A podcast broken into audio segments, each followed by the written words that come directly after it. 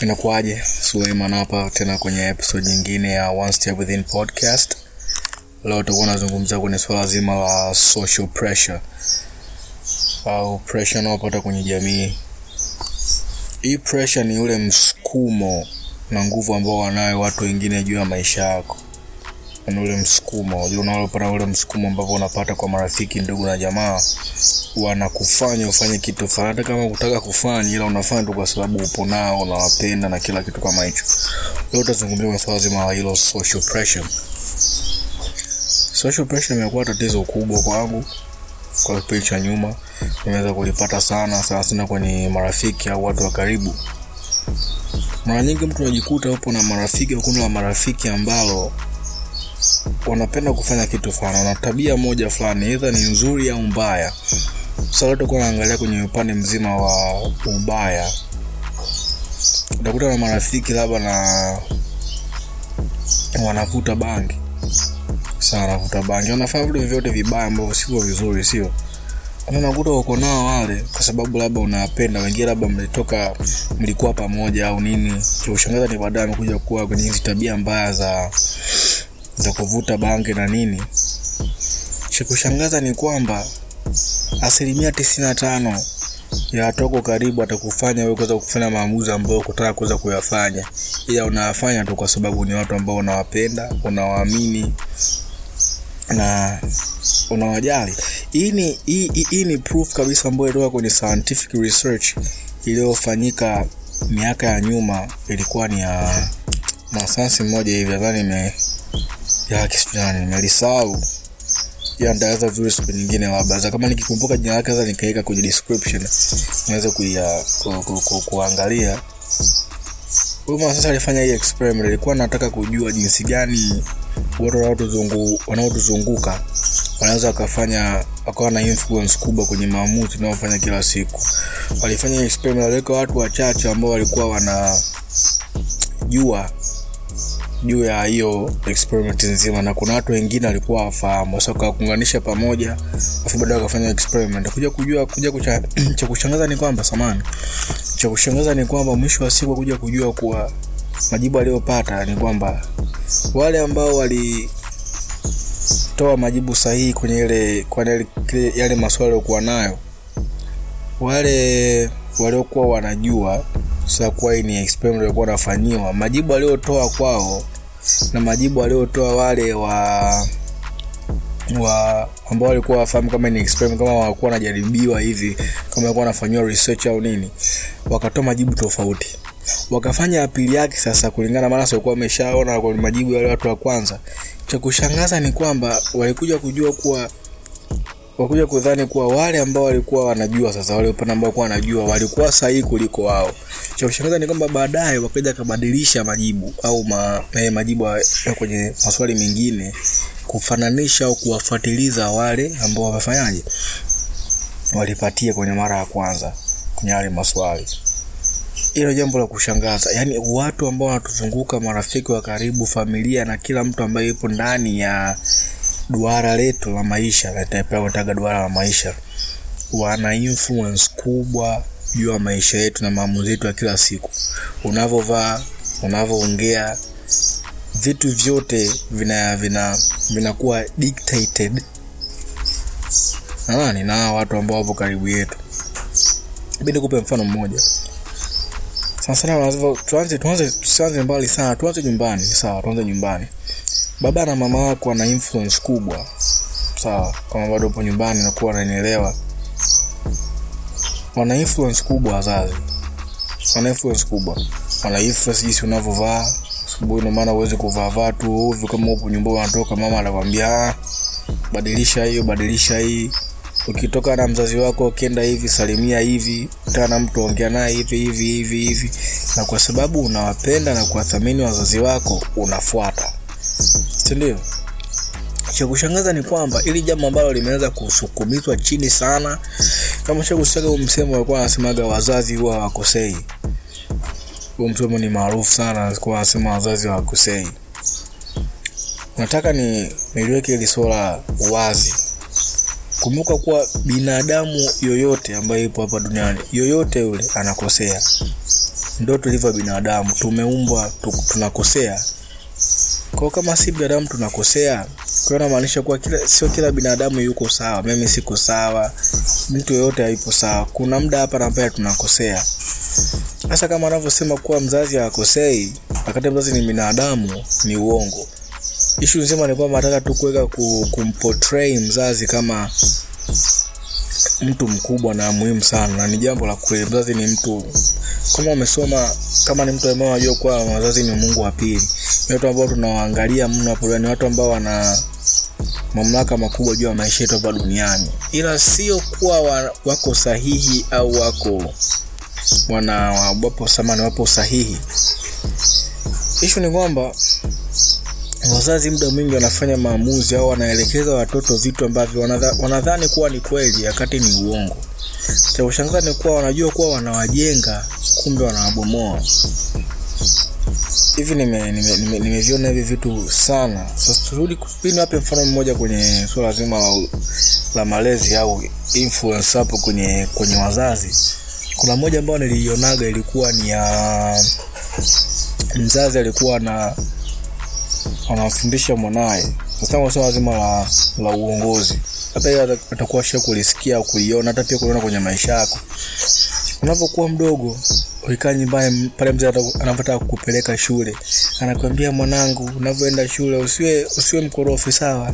Sikiliza viongozi wako sikiliza walimu wako kila anachokuambia kifuate.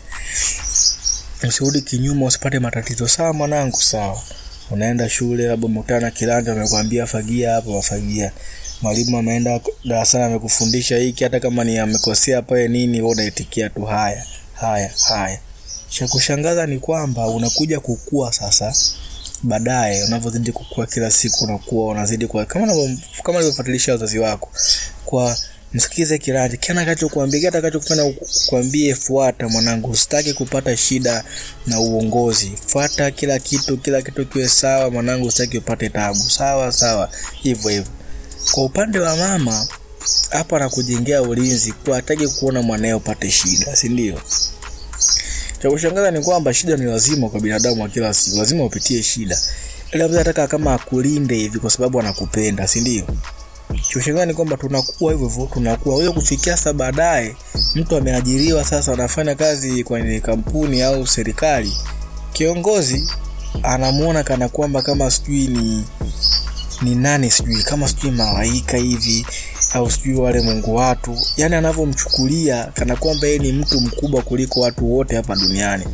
Anafaa kumwogopa akienda ofisini yani kana kwamba yani anajiandaa kama anaenda sijui anaenda kumwona nani sijui. Wakati ni binadamu kama yeye cha kushangaza tu kutofauti ni kwamba kila mtu alifanya maamuzi tofauti maana kila mtu amefika hapa alipofika. Ni maamuzi tu tofauti ambayo tumeweza kuya tuliweza kuyafanya kuweza kufika pale. Tunawapa hawa watu ki nisemaje tunafanya kuwa wakubwa zaidi ya uhalisia wa wao kwenye haya maisha. Ila yote yametokea kwa sababu gani? Ya influence ambao wazazi walikuwa nao juu yako ya mama kwa nao juu kwako. Kwa alikwambia kuwafata wasikize viongozi wako wasikize na kila kitu. Cha kushangaa ni kwamba anakwambia kitu kweli. Kiongozi amekosea ila hauna mdomo wa kuzungumza kwa sababu kuambiwa hivyo kulelewa hivyo kuelezwa hivyo ulivyokuwa nyumbani na familia yako. Usiseme lolote. Fata kiongozi chako alichokuambia na kila kitu na hii iliweza kutumika sana sana sana kwenye hizi kuna vitu ambavyo vinaitwa principle. Hizi kuna principle za influence. Hiyo ni principle moja ya sita. Hiyo nasema ni ya nne inaitwa authority e, au mamlaka. Ndio hivyo. Watu wengi wanajua kuwa hawa labda seme kwenye swala zima labda madaktari au nini. Au subiri nikupe mfano mmoja. Kwenye kwenye sehemu ya ilikuwa ni kwenye swala zima la hawa marubani. Kuna siku ndege ilikuwa inatoka.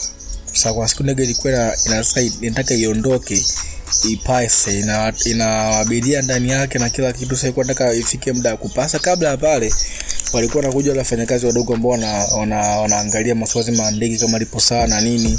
Angalia mizigo kama ndege iko salama kuweza kuondoka. Kushangaa ni kwamba kuna kitu alikuta kipo sawa sawa kwenye ndege. Ila kwa sababu walikuwa wametrainiwa wame na viongozi wao pia wanasoma na nini na kuunganisha na wale ukuaji wa wazazi kuwa kiongozi wako anajua anachokifanya. Yaani ukimwangalia pilot yule na mtu wa chini akisema chochote yule pilot kwa ah, tunaondoka moja mbili tatu na nini utaitikia tu ndio. Hivyo ndio ulivyoambiwa tu ndio yule ni mkubwa wako hakosei anajua zaidi yako wewe na kila kitu. Tunaitikia tunasema haya tunafuata cha kushangaza ni kwamba tunafuata haya mambo. Kumbe amekosea. Sasa kama ile siku walikuwa wanajua kuna tatizo kidogo kwenye ndege kuna jambo hapa ambao walipo kwenye ndege hapa aweza likasababisha kidogo tatizo kulingana nini ila pilot akasema a, hamna neno hii jambo liko sawa tu ndege inaweza ikafanyaje? Ikaondoka. Cha ni kwamba ile ndege ilipaa baadaye ikaja ikaua watu. Na ile ile jambo ambao walikuwa limeambiwa na wale watu.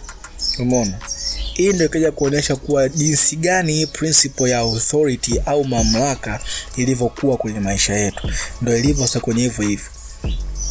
Tunawasikiliza watu tunawasikiliza viongozi wetu wakubwa ni kana kwamba kuwa wanapatia muda wote. Kana kwamba kuwa wanajua zaidi wakati hapana. Si ni binadamu. Binadamu yoyote lazima ukosee. Kuna sehemu utakosea. Kwa sehemu utazungumza kitu ambacho sio sahihi umekosea na hivyo kama ikitokea hivyo basi abidi urudi nyuma na kuweza kutambua lile kosa kuweza kufanyaje kurekebisha. Na sio lazima tu u, upate ya marekebisho kwa mtu ambaye ni mkubwa kwako hapana. Ni sisi wengine ambao tupo karibu yake tupo tunayomzunguka ambao tunaweza kumweleza kuwa ah, bana sule umekosea hapa na pale. Ah, alafu kweli bana asante. Narudi naweza kwa mtu yoyote mwenye akili timamu akiweza kuelezwa hili jambo anaweza akakaa sawa akajirekebisha pale na akarudi kuwa nini? Kuwa sawa. Kwa hiyo hili swala zima la influence limekuwa kubwa sana. Kama nawe umekuja kuwa ni mtuhumiwa wa hili swala jaribu kukaa chini na kulifikiria zaidi kwa sababu ni swala ambalo limeweza kutu pia imeweza kuwajenga watu na pia limeweza kubomoa. Sasa limeweza kubomoa pakubwa sana kwenye maisha ya watu wengi. Kama umeweza kulishuhudia leo nalifahamu tunawaona viongozi kana kwamba kuwa ni watu tofauti na watu wageni. Sasa kama ni watu wageni hapa duniani kama ni watu ambao ni tofauti au ni watu sijui wa aina gani. Wakati ni binadamu kama sisi ni watu kama sisi tumeelewa wengine tumeelewa hapa nchini maana kama viongozi wa nchini kwetu ndio tumeelewa wote hapa hapa nchini tumekulia hapa hapa nchini. Sasa ningia hata mazingira ukuaji wetu sasa ningia mingine alikuwa nafaa na nini. Issue ni kwamba ni maamuzi tu yaliyofanyika kwa hawa viongozi ambao wameweza kutufikisha nini? Sehemu tofauti. Yeye amekuwa kiongozi mimi nimekuwa sehemu nyingine. Ni maamuzi tofauti ambayo tunaweza kufanya. Kwa hiyo kama ndo hivyo haiwezekani kuwa wao tu. Kwao mimi nikufuate wewe kwa kile unachokisema. Hata kama ukinidanganya naitikia ndio. Ndio kwa sababu naamini kuwa wewe unajua zaidi kuliko mimi au ni mkubwa kuliko mimi. Hapana. Bidi turudi nyuma tuweze kukaa sawa tuweze kuelezana jambo vizuri. Kuwa hawa watu wanahitaji pia kuambiwa ukweli mi pia nahitaji kuambiwa ukweli. Kwa mambo ambayo napatia kuzungumza kwa mambo ambayo nakosea kuzungumza. Sawa. Ili nisiweze kuwa chanzo cha kuweza kumjenga au kumharibu mtu mwingine. Kama nakujenga, nashukuru mungu kwa sababu nafikisha kila nilichokuwa nacho kwa kwa kwa watu wengine kwa nyinyi ili kuweza kufanyaje? Kuweza kurudisha. Maana nimeambiwa nia nzima ya kuweza ku ishi hapa duniani ni kupata ulichokipata hapa duniani na pia kufanyaje? Kukirudisha kwa watu wengine kiwe na manufaa kwa watu wengine. Hiyo ndio dhumuni zima. Sasa kama na wewe ni dhumuni zima kwako pia basi kuwa makini kwa wale watu ambao wanakuzunguka. Kuwa makini na wanachokisikiza kuwa makini na watu ambao wanazunguka nao kwa sababu wana uwezo mkubwa wa kuweza kujenga na kubomoa. Kwa kuwa makini na watu ambao unakaa nao. Kama na marafiki ambao wajua kabisa sio sahihi kwako usijisikie vibaya kuweza kuwapunguza. Sawa mimi linitokea kwenye maisha yangu naweza kupunguza baadhi ya watu. Kwa sababu kuna watu ambao wanakujenga kuna watu ambao wanakupoteza. Mnakaa mnafurahi wote mnapata muda mzuri ila cha kushangaza ni kwamba wale watu hawakujengi. Mnakuwa na muda mzuri hampigani wala nini mnacheka mnafurahi ila mnachovichekelea na mnachovifurahia havikujengi wewe vinakubomoa vinakurudisha nyuma kufika kwenye sehemu ambapo nataka kufika ambao ni sehemu ambayo unataka kufika inakupunguza inakupunguzia wakati wa kuweza kufika pale. Kwa kuweza kupunguza haya inabidi tukuwa makini na watu ambao tunakaa nao kila siku. Hao ni ya leo tu kwenye hii episode ya leo. Natamani sana mweze kulifikiria hili swala ili uweze kujua na kuweza kufanya maamuzi vizuri. Mi ni Sulaiman Ayub tuonana tena kwenye episode ijayo